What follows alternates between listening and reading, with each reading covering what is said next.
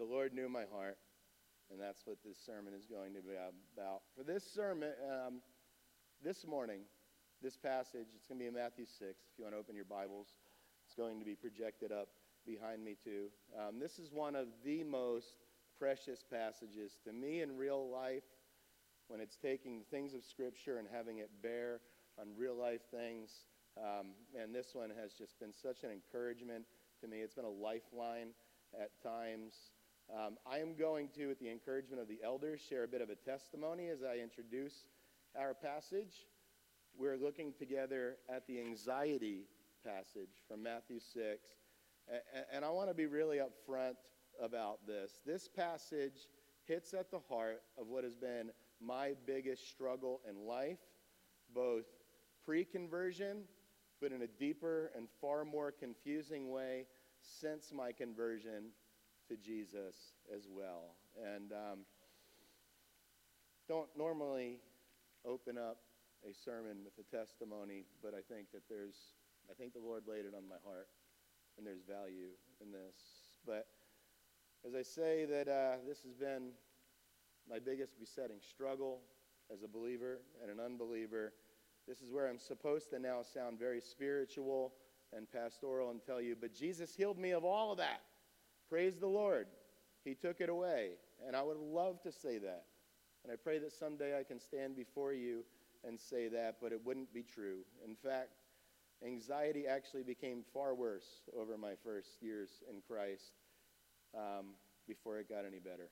So I would go so far to say, whether I knew it or not, dealing with the issues of anxiety and worry had a corrosive effect on my mind and on my spirit, and is why the Lord sent me on sabbatical. I didn't realize it at the time, I didn't realize the impact that anxiety was beginning to take on my thinking. I had to learn the hard way that Jesus gives us the tools for dealing with anxiety, but ignoring anxiety and trying to pretend like it's not looming like the 800 pound gorilla in the corner is not actually dealing with anxiety. They are not the same thing. Ignoring it and hoping it will go away and dealing with it are not synonyms. So I want to be very frank with you here, even if it leads to some people taking a judgmental posture towards me. I think I teach this as a man who had been brought to the point where anxiety was impacting my ability to truly enjoy life. So at that point, I began reaching out, asking for help, asking for advice, reading everything that I could read on the issue. I didn't know if it was mental or if it was spiritual or medical or chemical. I just know that it became my new normal and it was really uncomfortable and I didn't like my new normal, didn't want to accept it as my new normal, and I still don't particularly care for it. Um, I had a few doctors tell me, some of you guys know I went through uh, some chronic health issues where I was just in pain, um, mind numbing pain every single day. And the doctors told me that for somebody who spent decades living in chronic pain, that the brain begins to adapt to that and you begin to be in this constant place of fight or flight syndrome where um, certain parts of your brain are secreting things, thinking that you are in trouble. So your brain becomes addicted to that secretion. And if you, if it senses you really are in trouble, like chronic pain, it wants to rid you of that body. So something that God put there as a mechanism to help you can actually betray you. I had other people tell me that it was diet or caffeine or sugars. I had other people say that it was spiritual. I had other people say that it is just part of the stress of living an out of balance life. And the truth is, it was probably every single one of those things. But also, the truth, in seasons where I've been in healthy rhythms when it wasn't those things, it's not like I was without anxiety during those seasons. And that's what really frustrated me when people would just say, if you just, if you just, if you just, if you would just remove this, if you would just do this, if you would just do a little less of this, if you just. And I did it. And you know how discouraging it is when you take the advice of everybody around you that says, if you just, if you just, well, I am, and it's not working. And it's frustrating. It's, if I did all of that stuff and I was living this life anxiety free, and then I chose, you know what, I'm going to just put all these things back into my life, and then I started to have anxiety, that's on me. I chose that. But if I'm going and seeking the counsel, and like Proverbs says, casting my bread on many waters, and, and I'm casting it on many waters and applying the things from the scriptures and the thing that spirit filled people and professionals are telling me, and it's not going away. I don't know what to do with that, but I have a feeling that Jesus wouldn't just sit there and condemn me and say, you know what it is? You missed this thing hiding under that rock. If you go and look hard, you're going to find this secret, and that's going to be the magic bullet that's going to take that away from you. So, where it became most apparent and still shows itself most often is my inability to truly Sabbath. And I want to speak to you guys today as we are gathered today on the Sabbath. My mind never rests. I don't know if anybody can identify with that. It never slowed. My mind didn't have a thing in it that said, just because it's the Sabbath, it's time for you to slow down because work's coming again tomorrow. So make sure that you're being replenished, that you're finished from your work, and that you are able to tackle the things. That didn't work for me. You know, many times I just wanted to poke my brain with a stick and say, Shut up! Why do you have to keep doing this? I'm convinced that back in my addiction, every drug I did, every drink that I ever took was because I just wanted my brain to shut up for five stinking minutes. And um, I brought it over. I carried it over into my Christian life. I just never felt finished. I always felt like there was one more thing on the task list looming over me. And how could I possibly feel at rest when there's one more thing that I have to do or that I should have finished? And I always projected that if I didn't do it, it would have ominous results. You ever get to that point? Like, I've got to do this thing. I've got to think about this thing. I've got to fixate my mind at this thing. Obviously, three in the morning is the perfect time for me to be sitting and figuring out all of life's problems. Or maybe it's not. But when you're in that anxiety loop, you get to this place where, and I've just got to figure it out because figuring it out is the only thing that's going to make sense. And make sense is the only thing that's going to make it work, and making it work is the only thing that's going to make me feel free when all it does is leave you from ever feeling settled. So, you know what? I started to do something about it. And I wish I could stand up here and say, follow my magic cure of doing something about it. But to be more accurate, I started to do a lot about it. Um, to be even most accurate, I started to do every single thing that I could do about it that I could possibly come across. I started seeing a therapist. I know you're not supposed to just say that in the pulpit, but um, I don't care, man. I'd rather have a church full of broken people that know that I go and see somebody and talk about my brokenness than just sit and hide my brokenness. I, it started changing the way that I eat and approach my fitness, even things like different teas that I drink at night to be able to slow down my mind so that restfulness would be able to maybe combat that anxiety. I started looking into areas where I could lean into the things that were making me anxious rather than feeling like I had to stuff them, numb them, self medicate them, or just turn on static to be able to shut out the noise because I was tired of hearing the noise inside my head. And I started to look into relational disharmony that was causing disharmony and anxiety and started practicing what the Sermon on the Mount had to say about relationships. What I can say is it's helped. What I can say even more before we get to our passage is that Jesus has given me hope in an area that I was not always convinced was not hopeless. He's given me tools. He's given me his spirit. He's given me his word. He's given me a wife who understands that she married somebody that, that is wired like this. And by God's grace, she's not. So she's able to identify those things and speak truth into my life and speak scripture into my life and pray for me during those types of seasons. And he's given me a church where, aside from a little bit of fear of man issues this week as I was putting together this sermon, I didn't hesitate to stand before you and tell you guys this is my junk, and I have a feeling it's some of your junk too. Um, why I think this is important to share from the view of behind the lenses of the person who is teaching on this.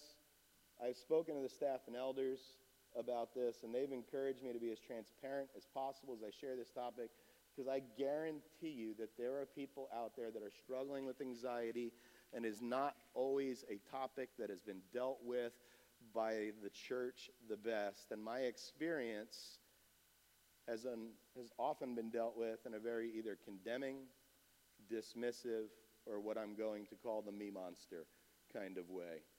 So, some of the ways I've seen the topic of anxiety dealt with, and some of these have various results. You're going to see some things up here that, yes, do these things. There's others, uh, there's going to be some more where I'm going to encourage you, maybe don't try those. Um, don't start there. But um, just pray it away. That, that seems to be a common one. Man, I'd love to just pray away my anxiety. I'd love to just pray away financial issues. I would love to just pray away every single thing that I deal with. But man, if you don't actually take time to empathize with somebody and you tell them to just pray it away, you know what that person ends up doing? They just end up praying, they just end up worrying on their knees instead of worrying to you. They're like, I'm not going to go talk to that person because that person obviously judges me if I talk about this. So I'm going to get on my knees before the Lord. Walk with them, grab their hand, pray with them. Don't just tell them, go pray away your anxiety. Another one, let's go to the scriptures. Like I said, some of these have various, that one's incredibly valuable. It wasn't more than my first couple months in Christ where I memorized Matthew 6, Philippians 3, Philippians 4, 1 John chapter 5, multiple passages in the Psalms that teach you how to deal with anxiety, and they've been helpful for me. There's the Job's friend approach. That's called the there must it must be something that you did. Why are you anxious, man? What'd you do? What'd you do to make God mad at you? Um, that's not helpful. There's the dismissive approach. If you would just and next time somebody comes to you with their soul crushed, and you have the stupid words, if you would just about to come out of your mouth, eat those words. Go out, vomit them, come back when you're able to talk to somebody like a human.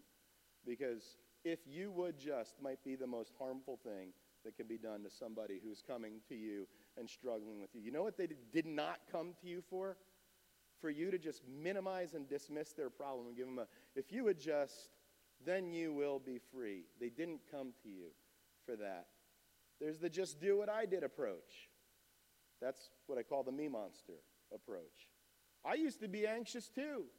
And then I went to this conference and all my anxiety is gone. So you just need to, and then I read this book, and then I listened to this tape, and then I started taking this supplement, and then I, and then I, and then I, maybe they're not you. I mean, you ever consider that? Maybe the person does not come to anxiety and get there the same way that you got there. There's the, um, this one is very popular with pastors, the can't go to therapy because therapy is admitting defeat approach, aka I'd rather suffer in silence approach. Um, there's the, there's a pill for that approach. Then there's the almost as helpful. There is no pill for that approach. We call that the judgy fundamentalism approach. There's the over spiritualized approach. If you just walked around in life and everything was daisy and lilacs, you would not have any problem with anxiety. And then the last one I threw on there, just to be a nudge and be a little controversial, there's the weed dilemma approach. Um, there's two ways that people come at this one. There's um, the people that are like the, uh, the guy from my big fat Greek wedding, the just put some Windex on it kind of guy. They're just, uh, just put some weed on that. CBD will cure everything, man. Haven't you been to any stores? They got CBD here now. I laugh when I drive up and down the streets at all the places that say, We got CBD here now. We got so does every other store on the Jersey Shore.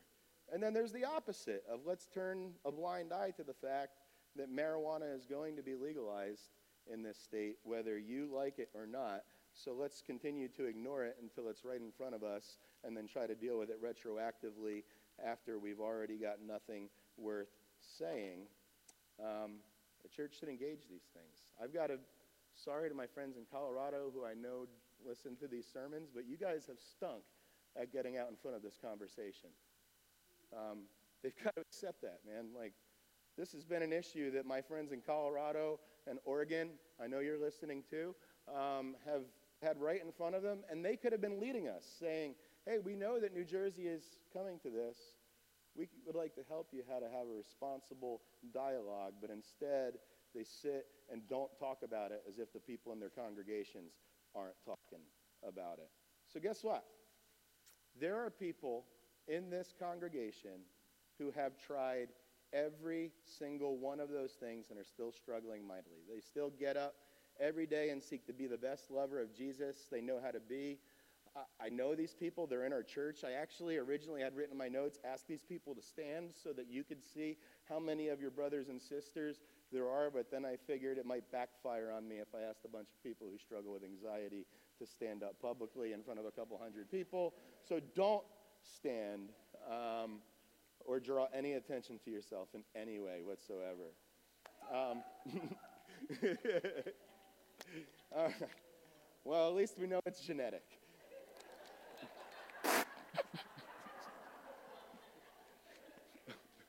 I'm, that was a wrong time to take a sip of water.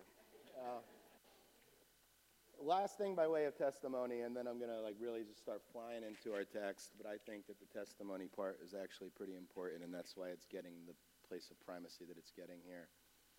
When I open my news feed in the morning, there are tons of tips on how to deal with anxiety. Look at any medical or psychological studies, and you will see that the issue of anxiety is just skyrocketing and going through the roof. Anxiety is multiplying at an alarming rate. Most doctors will tell you that. Go to Barnes and Noble and you will find whole sections dedicated to dealing with anxiety, breathing to overcome anxiety, yoga to overcome anxiety, the anxiety cure diet, um, a ton of other topics that are either directly or indirectly related to anxiety. I recently went to the health food store to get some supplements, and I saw that they have CBD for anxious dogs right at the counter. That's not a joke, it really does exist. Um, sorry if you guys think that that's smart. Um, I'm not trying to insult anybody. Um, but, man, it, it's, it's everywhere. It's even for dogs and cats right now struggling with anxiety. If you want to really know, listen to people's stories. You won't have to listen long before somebody tells you how they never felt comfortable in their skin and they always felt like a square peg in a round hole. How they long for more community and connectivity, but social anxiety keeps them from knowing how to engage people because they have phobias that just, they, they don't know how to talk. They freeze up when they're around others. Or how they felt the need to self medicate and numb themselves to deal with the issue of anxiety. And that brings me to the point of the point of the point of the point from our text. The world is becoming an increasingly anxious place, and there is hope to be found in Jesus.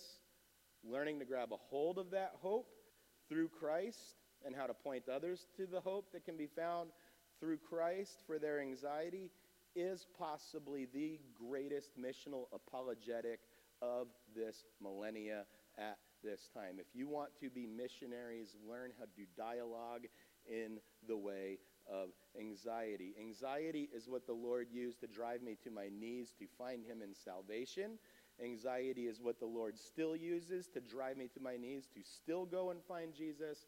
And I pray that if there's anybody here that's wrestling, that when we have this prayer time up front, that there would not be one prayer person that is not being prayed with. So, as we look to our text, when looking at Matthew 6, it is really important for us to define a couple of words. Let's look at the first verse of the anxiety passage. It says, Don't be anxious right over it in my Bible in verse 25.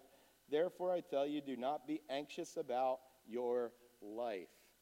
I want to take a moment to define our terms before we really go into this text, because if you define your terms, you'll see that the rest of this unfolds pretty naturally.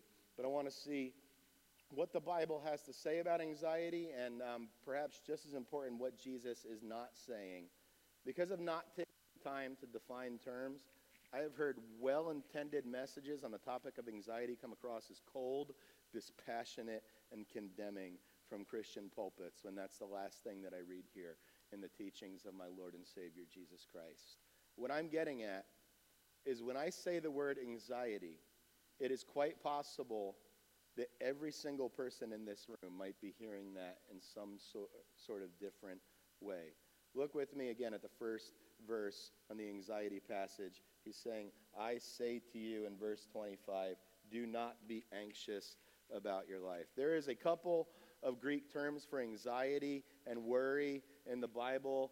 This one comes from the Greek word marimnate, which comes from merimna, and this term usually means to worry about or to have great care for. If you want some other scriptures that it's used to get an idea of the word that Jesus is actually using here, it's the word that's used for Martha in Luke 10:41 when Jesus says, "Martha, you are merimna about so many things. I mean, you're consumed by this. You can't even see that I'm here because you're so consumed that you're missing it. It's interestingly enough, but I thought that this really gives you a good indication of what this word means. It's the word used in 1 Corinthians 7 when Paul ta- is talking about marriageness, uh, marriage versus singleness, giving the idea that the marriage person is worried about or merimna about their spouses, while the single person is able to be merimna or consumed by just the mission of the gospel. It carries with it this word of being consumed by. The Spanish word for worry is actually closer to the Greek than any of the English words that we have to translate this. Anybody know the Spanish word? Where's my Spanish scholars at? Preocupado. To have this preoccupied state of mind as we begin to think about things. But there's, there's a caveat that, in my honest opinion, is a necessary caveat, and it's reckless and it's very common to ignore. I listened to I multiple messages on anxiety this week. Not one of them went into this caveat. I know why, because I'm inviting um, just a uh, big old something storm to come at me by getting into this, but it's worth getting into. There is also, when I say anxiety, there is a medical condition that people struggle with. And I'm sure that there are more opinions on this area than there are people in this room, but that is just reality. There is a medical condition. Because of the strong chance of this word being understood, we really should have two different terms. We shouldn't be using the same word to just describe two different things. Anxiety is probably not the best term for what's used here in the Bible. And before you think that I'm playing fast and loose and trying to change words in your Bible, when is the last time that you called somebody who is having a hard time with their walk lame? When is the last time that you referred to a deaf or mute person as dumb? We don't do that anymore. Why? Because language has a thing called etymology, which means that it changes over time. We don't change the meaning, but sometimes just science and linguistic changes mean that we have to keep up with the different terms. And I think the same thing can be said of this word anxious. I could test this by throwing out a simple sentence. If you want to see how so many people are able to um, just see the same word in so many different lenses, if I was to say to you, Jesus freed me of my anxiety. Depending on where you're at in life, you might be thinking, I had a job interview that I needed to get because we were down to our last dollar. We didn't have money in savings. We've been getting help from benevolence. And I was really anxious about this job interview. And Jesus just did an awesome work in my spirit. I'm going to go there. I'm going to apply for this job. Whether I get this job or don't get this job, it's in the Lord's hands. You might be thinking of it through those lenses. Or you could be thinking of, I wake up daily and battle with anxiety, and perhaps it even associates with anxiety's mean cousin, depression. So you would hear, Jesus freed me from anxiety, and it would be a completely different statement that you heard in your brain, depending on how you define the term. I'd encourage you to allow the text to speak to your experiences with anxiety rather than allowing your experience to define the text. Did you hear me on that? Allow the text to speak to your experience with anxiety rather than your experience to speak to defining the text. The other word that is probably the most important to actually understanding this passage starts again right in verse 25, and it is the word, therefore, I tell you, do not be anxious. So, what is the point of the word therefore? We know that when there's a therefore at the beginning of a text, that it is connect the thought to the thoughts that preceded and were previously written to this text. So, in our case here, whatever Jesus is about to teach us about anxiety is actually rooted in the verses that he was just talking about prior to verse 25. So, the key to understanding how not to be consumed by anxiety and worry, according to Jesus, if he's to use the word therefore to base his teaching upon that which is previously gone, is actually found in verses 19 through 24, where he says, Do not lay up for yourself treasures in earth where moth and rust destroy and where thieves break in and steal, but lay up for yourselves treasure in heaven where neither moth or rust destroys and where thieves do not break in and steal. For where your treasure is, your heart is, is also. The eye is the lamp of the body. So if the eye is healthy, your whole body will be full of light. But if your eye is bad, the whole body will be full of darkness.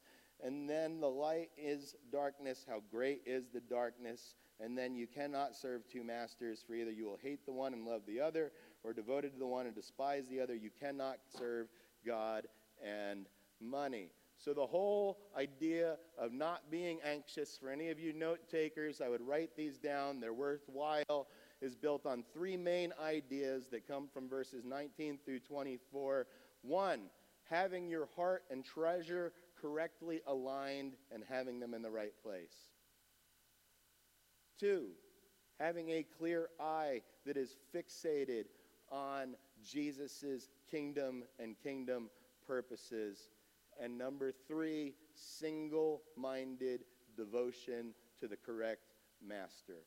So let's look at the first one having your heart and treasure in the right place. Again, verses 19 through 21. I say to you, do not lay up for yourself treasures on earth where moth and rust destroy and where thieves break in and steal, but lay up for yourself treasures in heaven where neither moth nor rust destroy and where thieves do not break in and steal. For where your treasure is, your heart will be also.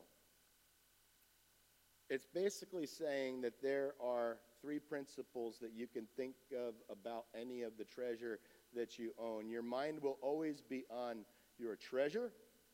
Your mind will be on your money, and your money on your mind, to create, uh, to quote a great theologian.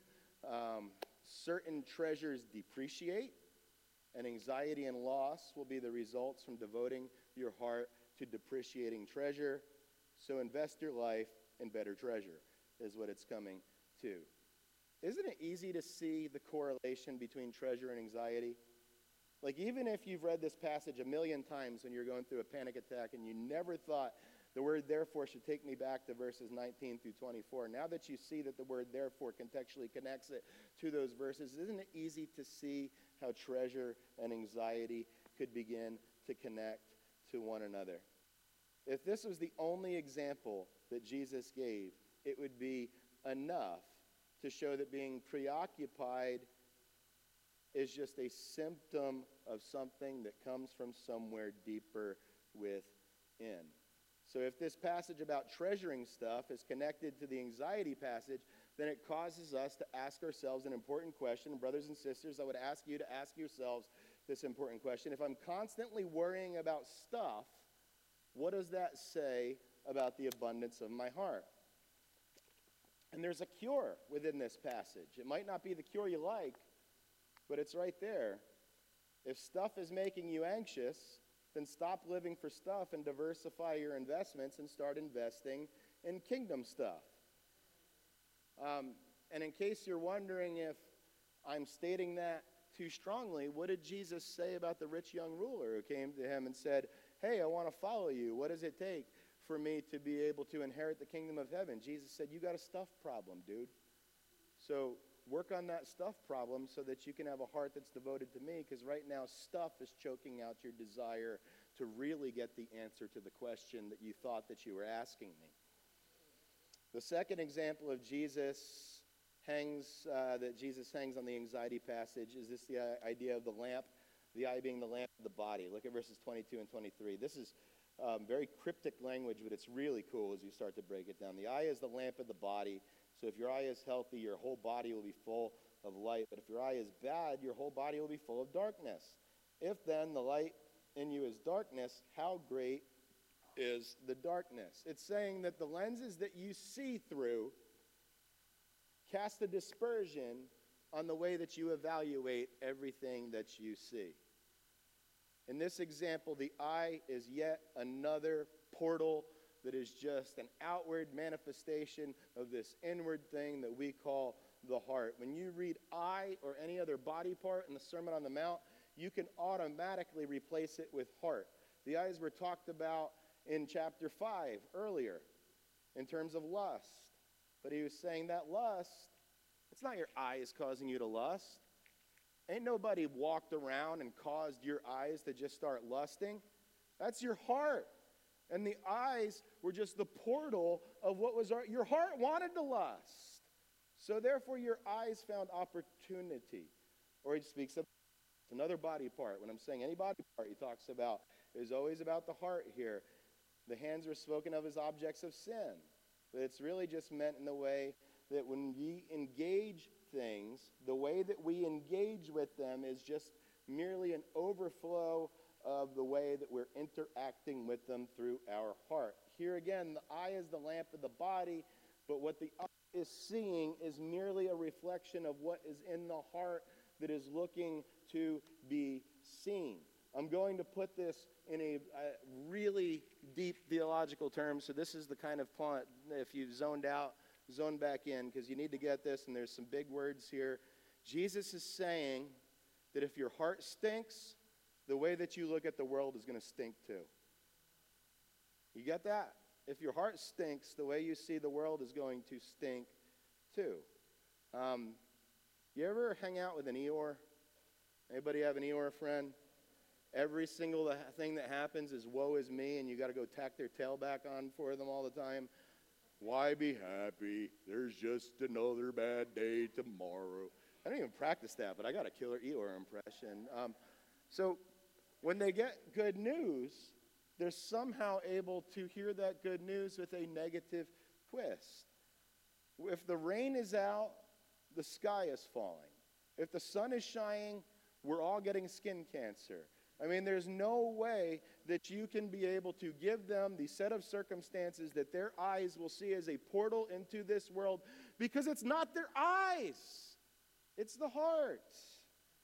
The heart influences it, and it influences the way that they see everything. The lamp of the body, if it's broken, then go back to Jesus' words. If you can't look at anything without it being broken. Go back to Jesus' world, words. Seeing the world through a gloomy set of lenses or just plain not seeing things rightly because a heart is not right, that is definitely something that can lead to preoccupied worry and anxiety. And once again, it makes sense why Jesus put the therefore in this passage before the words do not be anxious. It gives you a roadmap to look at the world and the way that you see the world. If you're constantly anxious that there might be a nuclear war, and I go over your house, and the only thing you do is watch the news 24 7, I'm going to give you a simple one turn off your TV.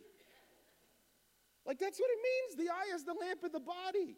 If you're like, oh gosh, uh, Iran just got the nukes, and here comes Kim Jong un again, and you're just freaking out every single time that little thing scrolls across the bottom of your news. Guess what? You know what you're doing? You're turning that thing on and you're saying, hey, you, you be the lamp.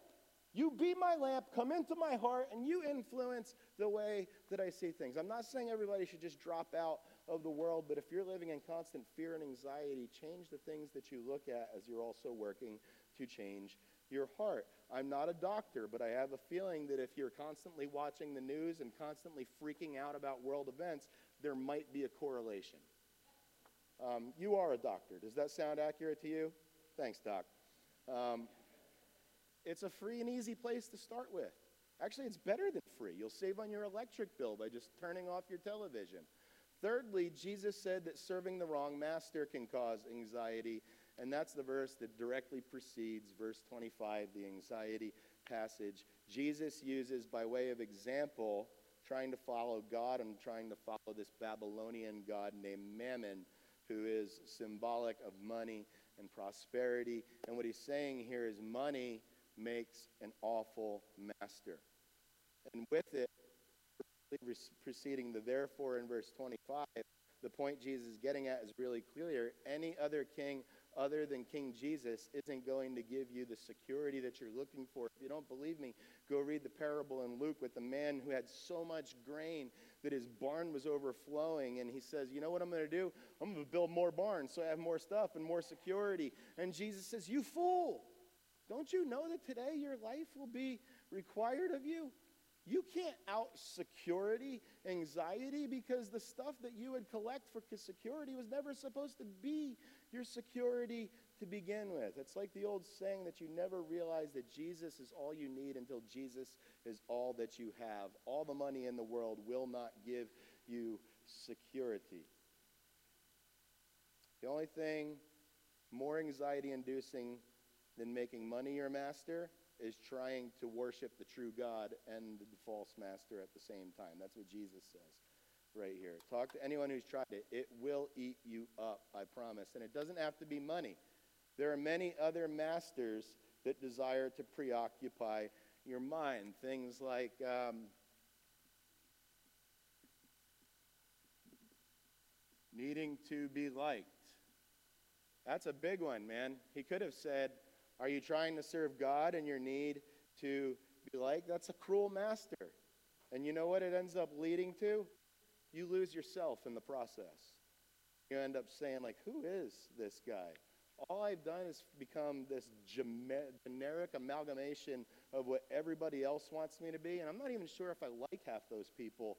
So why did I ever abandon being myself? Success that is another really cruel master where you could substitute the words in 24 for you cannot serve success and Jesus while having a cap in your mouth. Um, it's a cruel master.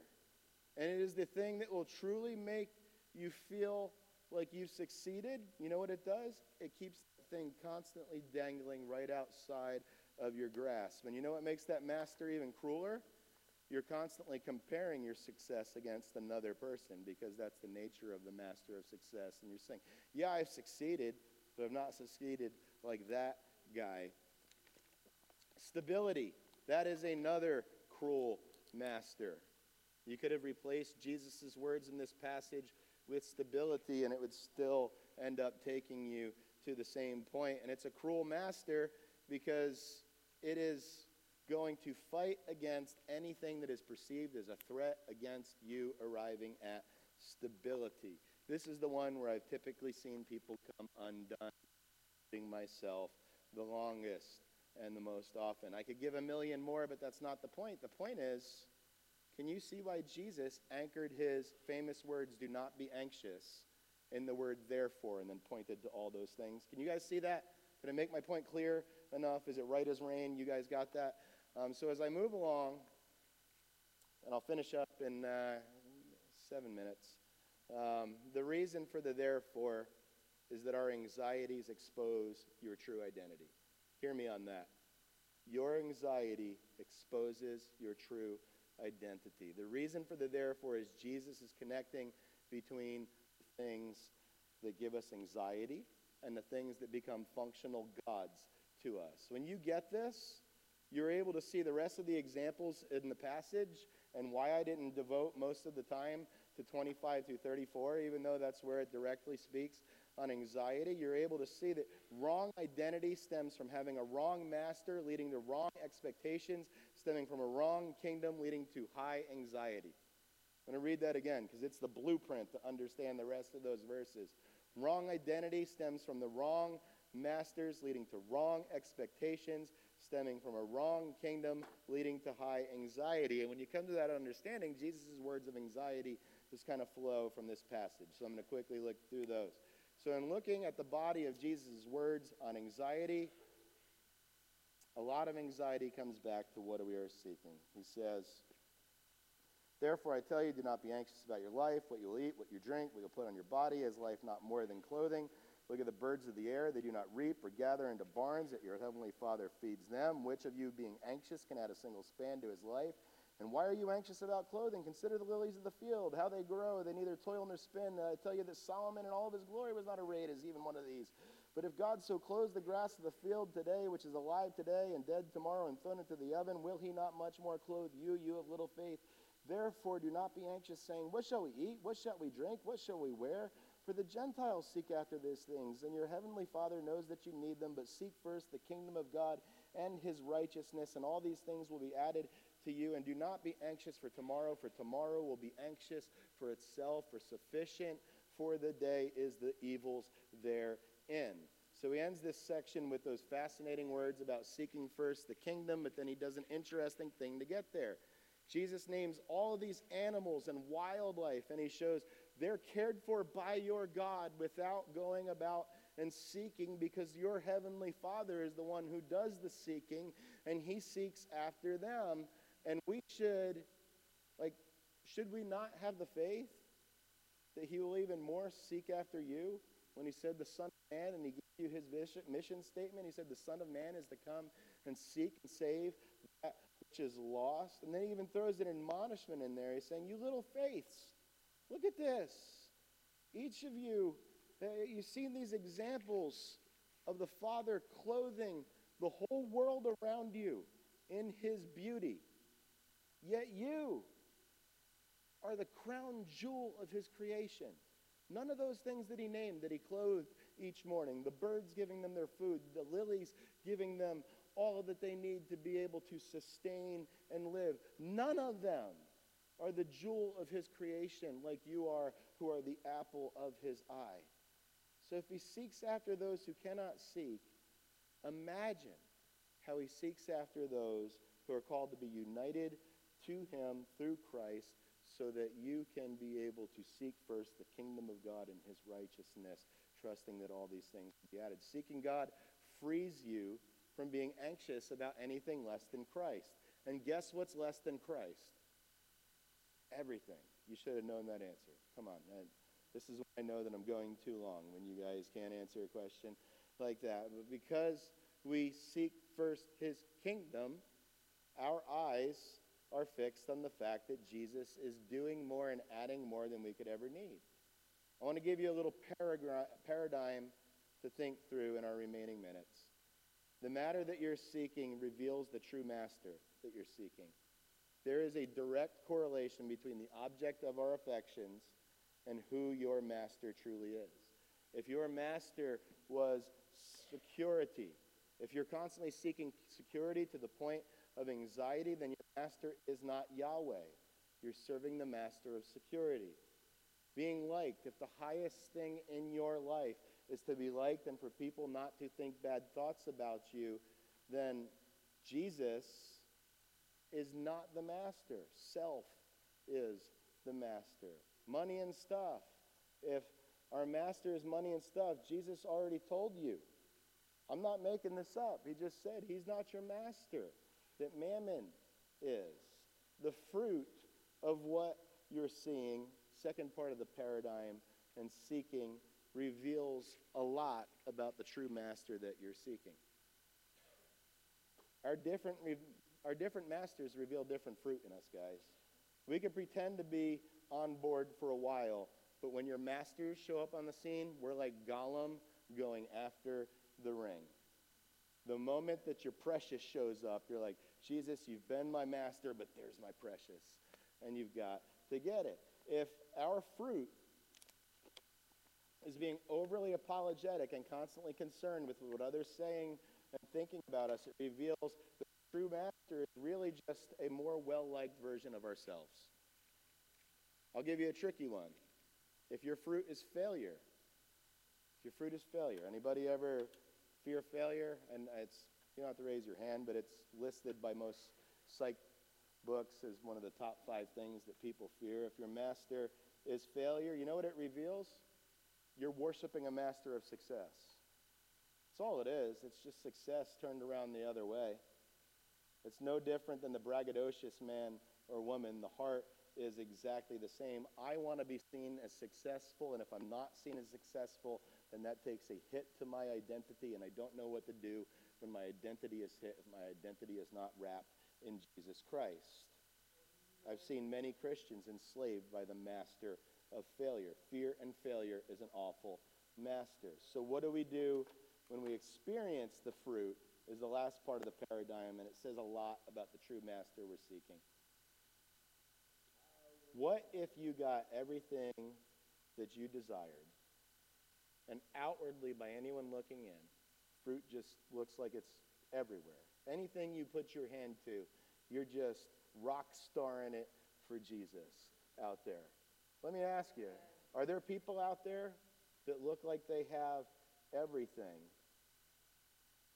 that might be struggling with anxiety inside? And I, I think of Patton Oswalt's obituary to Anthony Bourdain, and he said, He traveled to the places I wanted to travel to. He was with the women that I wanted to be with, eating the foods that I wanted to, to eat, and the places that I wanted to go. I would have never thought that it was him. And man, he looked like if there's any dude that's able to just have the life, that was it. Like the old 90s song, he was dying inside and nobody knew it but him.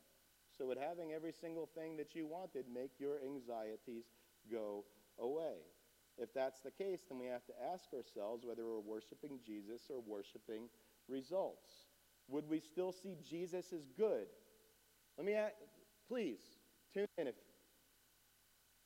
would you still see Jesus as good if he didn't give you the results that you think that you deserve for your faithfulness?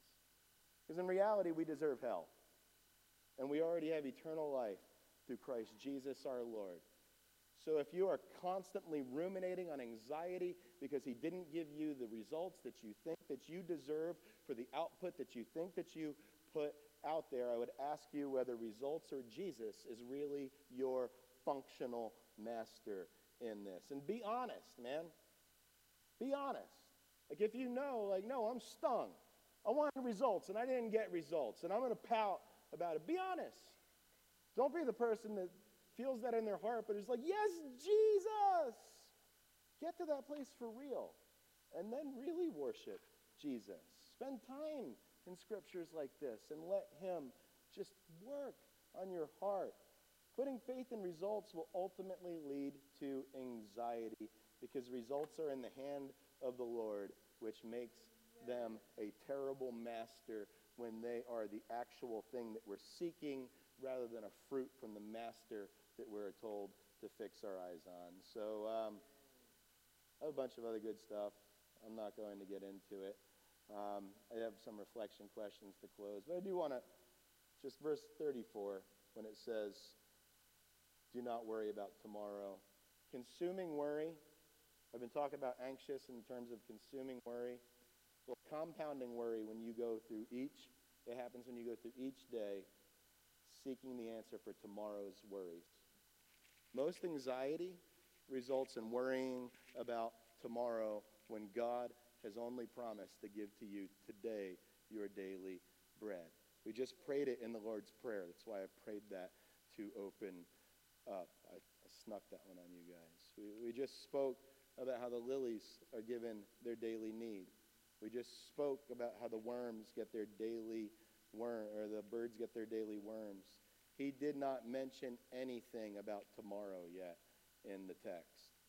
Tomorrow, he will give you your daily bread for tomorrow.